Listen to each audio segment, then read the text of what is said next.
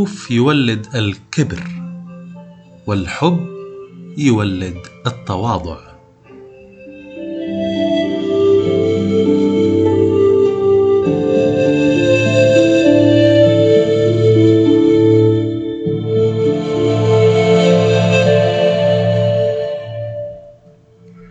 أهلا فيك عزيزي المستمع ولقاء جديد من برنامجنا.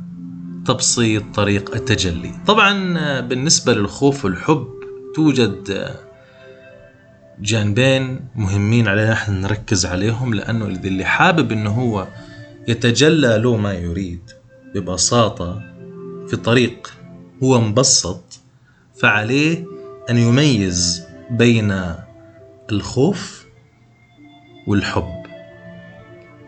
يعني أعطيكم مثال يعني مثلا في ناس خايفة من الحسد. خايفة أنه الناس تشوفها. تمام؟ وفي نفس اللحظة هم هم نفس الناس في الغالب بطريقة غير مباشرة.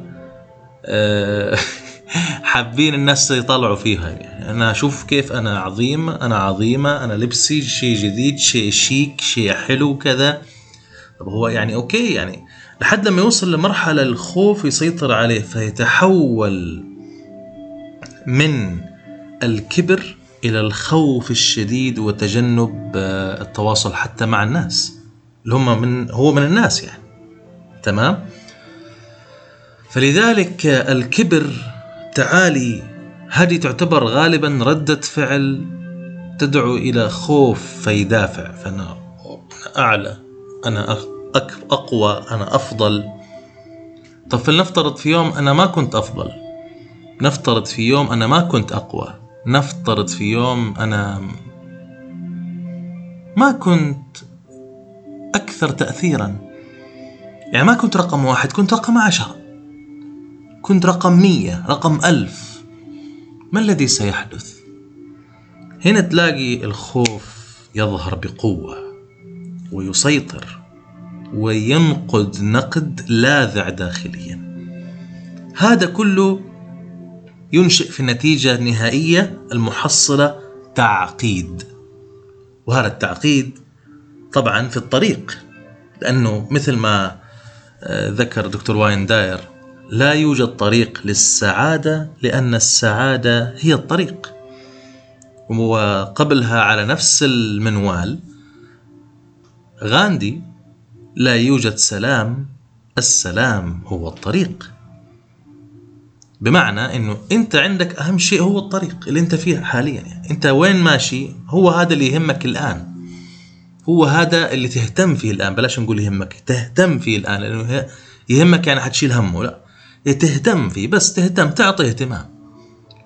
أنا اهتمامي في هذا المسار إذا عظيم. هو هذا الأساس اللي أنا أركز عليه.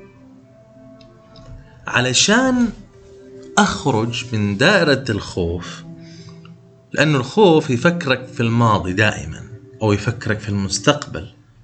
فاكر أنت كنت رقم واحد. شوف الآن يا حرام أنت مش في التصنيف أصلا يعني أنت برا التصفيات. برا المراكز برا المراكز. إحنا بنحسب من 100 أنت مع أنت أنت متأخر عن ال100 حتى. تشوف نادي مثلا أنت تشجعه وتحبه صار درجة ثانية. إيش تسوي طيب؟ إحساس كده غصة داخلية تعب معاناة شيء كده مش طبيعي. كيف أنا فريق المفضل يصير درجة ثانية؟ وتكررت كثيرا في عالم كرة القدم للمشجعين ومحبين كرة القدم. هم مدركين كويس مدى المعاناة الشديدة لما يكون الشخص اللي أنا قاعد أشجعه كفريق واو! يصير درجة ثانية. ليه؟ لأنه كان حاجة وصار مش حتى في الأندية اللي حوله اللي دائما في المنافسة. درجة ثانية يعني هو ليس في المنافسة بشكل واضح. درجة ثانية معناته احتمالية أن يعود ضئيلة إلى الساحة والمنافسة. يدخل في البطولات وأشياء وكذا ويحرز بطولات زي زمان. فإذا تحول هذا النادي من الكبر إلى الخوف الشديد اللي هم الناس تشجعه يعني. وكان هو يفتخر في هذا النادي أو في هذا الفريق. كده يشعر أنه هذا الفريق هو أنا. فأنا أشجع هذا الفريق لأني أشعر أني أنا منه وهو مني. أنا أنتمي له هو ينتمي لي. فيتحول الموضوع إلى أن أنا أصبحت إيه؟ في وصول إلى الدرجة الثانية أنا شعرت هنا بهزة داخلية وكأنني أنا من أصبحت في الدرجة الثانية. طبعا أنا هنا ما أدعو يعني أكيد أنا ما أدعو أنه تشجيع الفريق هذا شيء غلط أو صح. لا أتكلم هنا أبدا في الصح والخطأ أصلا أنا مش مؤمن فكرة الصح والخطأ ولكن مؤمن في التجربة نفسها. أنت إيش جربت كمشجع فريق؟ ما هي المشاعر التي عشتها؟ هل هي نفس المشاعر التي أتحدث عنها أم مختلفة؟ جميل.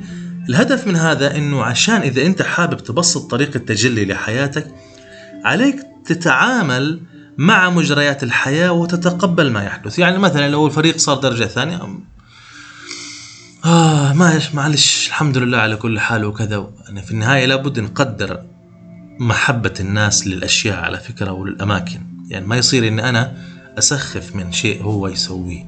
أيا كان. إذا أنا أنا حابب هذا الشيء فهو من الحب هو من المحبة الداخلية هو جزء مني أنا مستشعر وحاب وفرحان فيه. فبالتالي آه، من ضمن الأمور إذا أردت أن تبسط طريقة التجلي لحياتك عليك أن تقدر أشياء وحاجات الآخرين. أيا كانت. إن شاء الله لو كان يحب آه، يعني عشان إحنا صايمين مش عارف أجيب مثال. okay بعد الفطور. في ال live ممكن نتكلم. okay؟ أي حاجة إن شاء الله لو كان إيش يعني بطاقة ورقة أي شيء. إن شاء الله لو لو كان عود كده يمسكه كده ويتحركه كده ومبسوط فيه ومستمتع بتفاصيله.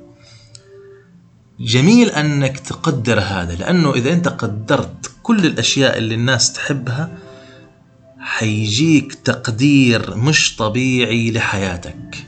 وما ترسله يعود إليك.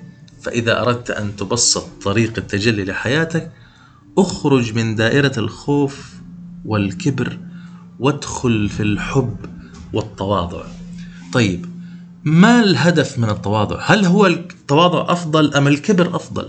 وخصوصا في التواصل مع البشر. هل هو التواضع أفضل أم الكبر أفضل؟ الجواب ببساطة هو يعتمد على شخصيتك. إذا كانت شخصيتك تدعو إلى القيادة وتدعو إلى رقم واحد أو نمبر ون فعليك أنك تكون واعي أنه المستوى اللي أنت عليك أن تصل له ليس الكبر وإنما الثقة بالنفس. لأنه في شعرة بين الثقة بالنفس وبين بين الكبر أو الغرور. لأنه ياما ناس انتغرت صارت مغرورة بنفسها وسقطت في النهاية. مثل الأندية مثل اللاعبين في لعيبة كثير. أوه يعني أنا إيش أعدل لك؟ يعني أنا عشان أحب كرة القدم فعندي استحضار سريع الآن. يكون لاعب كرة قدم اسمه ساحر كرة القدم. ساحر كرة القدم. هذا اللاعب كان ممكن يكمل أكثر من فترة ولكن هو وصل لمرحلة معينة وخلاص وبدأ يهتم باهتمامات أخرى فأصبح مش موجود في الأضواء. ولكن كل الجمهور والناس كلها في العالم تعتقد اعتقاد راسخ إنه هذا اللاعب رونالدينو البرازيلي هو ساحر كرة القدم. لمسات لعب إلى اليوم هو يلعب بس طبعا مش موجود في الأضواء كثير يعني. هو طبعا الآن داخل في حوالي 41 أو 42 سنة. فالشاهد من القصة هذه إنه إذا أنت حابب تعيش وتكون في الأضواء وأنت آه، عندك الشخصية القيادية. واو أنت هنا ركز على الثقة بالنفس ركز عليها. ولا تغتر بالغرور لأن الغرور يحجب عنك يحجب عنك الاستمرار. خلاص أنت كده كويس أنت برافو. أنا خسيت يا جماعة 10 كيلو. wow ممتاز خلاص. أنا وصلت لهدفي. يلا إيش نسوي؟ يلا نروح ناخذ لنا إيه fast food وكذا. ف ويبدأ إيش؟ يرجع تاني العش... رجع مش 10 كيلو 15 كيلو. يعني فوق كمان خمسة فوق البيعة فبالتالي ليش أنا أوصل لهذه الحتة؟ تركيزي يكون على الحب والتواضع والتوازن.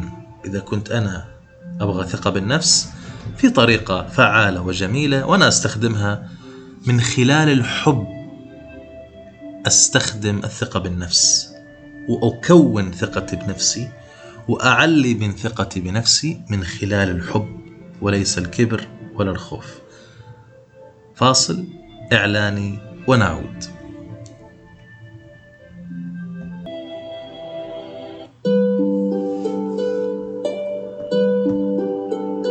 هل فكرت لماذا يحدث معك ما يحدث؟ أينما تشاهده في حياتك أنت جذبته لحياتك ولكن كيف؟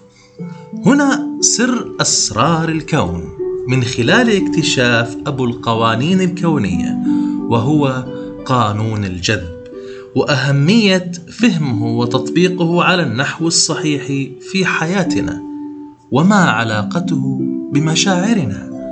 ولماذا كل ما نريد شيئا يأتي عكسه؟ لماذا من طبق هذا القانون وطلب ما يريد أيضا أتى عكسه؟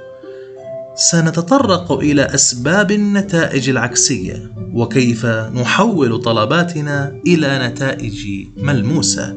عبر تطبيقات عملية فعاله للانسجام مع قانون الجذب بمشاعرنا ببساطة وذكاء. انضم الآن وعش معنا حياة استثنائية.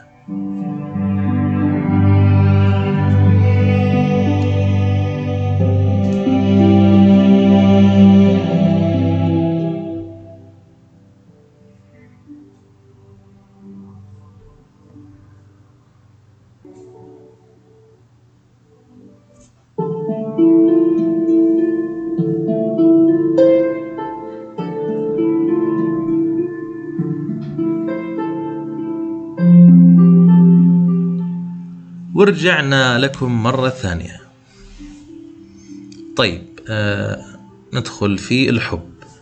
مبدئيا إذا أردت أن تميز بين مشاعر الخوف والحب المطلوب منك ببساطة أن تتعامل مع الخوف على أنها مظلة شمسية تستظل تحتها والخوف الحب عفوا مظلة والخوف كذلك.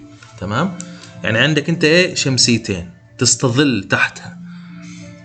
فلما أنا اتعامل مع الخوف اني أنا تحت كده شمسية حاططها فوقي إيش حتعطيني هذه المظلة؟ حتعطيني إيش المشاعر اللي حتعطيني إياها من الخوف؟ حتعطيني غضب؟ حتعطيني شعور بالعار؟ حتعطيني آه، حزن اكتئاب شك قلق توتر؟ هذه هي المشاعر النابعة عن الخوف الكبر آه، الحقد الحسد كل هذا. هذا كله فين؟ تحت شمسية الخوف. لما نيجي نتكلم عن الحب وإذا قعدت تحت شمسية الحب أو تحت المظلة أو تحت الأمبريلا تحتها كده حيطلع معايا مشاعر الرحمة المودة الفرح السعادة. الإثارة الرغبة في التغيير السعي نحو النجاح كل هذه المشاعر وما تشبهها من المشاعر الجيدة. هي good emotions. الثانية لا مش مشاعر جيدة. تمام؟ فبالتالي أنا كيف أعرف أن أنا تحت مظلة الحب؟ لما تكون مشاعري حلوة أو أستشعر مشاعر حلوة. تعطيني إحساس أني أنا مبسوط أنا مرتاح أنا أنا مروق. أنا لذيذ ورايق أنا الدنيا عندي تمام. من هنا تبدأ رحلتي أنا تحت هذه المظلة مظلة الحب. وبالتالي أنت لما تكون مشاعرك حلوة وعايش معاها وهي عايشة معك يتحول الموضوع إلى تواضع خلاص. ليش؟ لأنه الكبر نرجع ونقول الكبر من مشاعر الخوف. الغرور من مشاعر الخوف.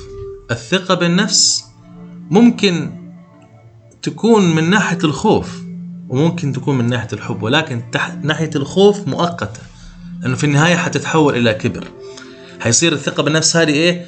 فيها حتة وهمية مش ثقة بالنفس حقيقية. انه أنت لما تكون في الحب بمعنى تحب نفسك معناها تحب خالقك الله سبحانه وتعالى. معناها إنك أنت عايش في كل لحظة ثقة بالله نجاح على قول محمد رمضان. تمام؟ انت عايش في هذه في ثقة في ثقة في الله نجاح.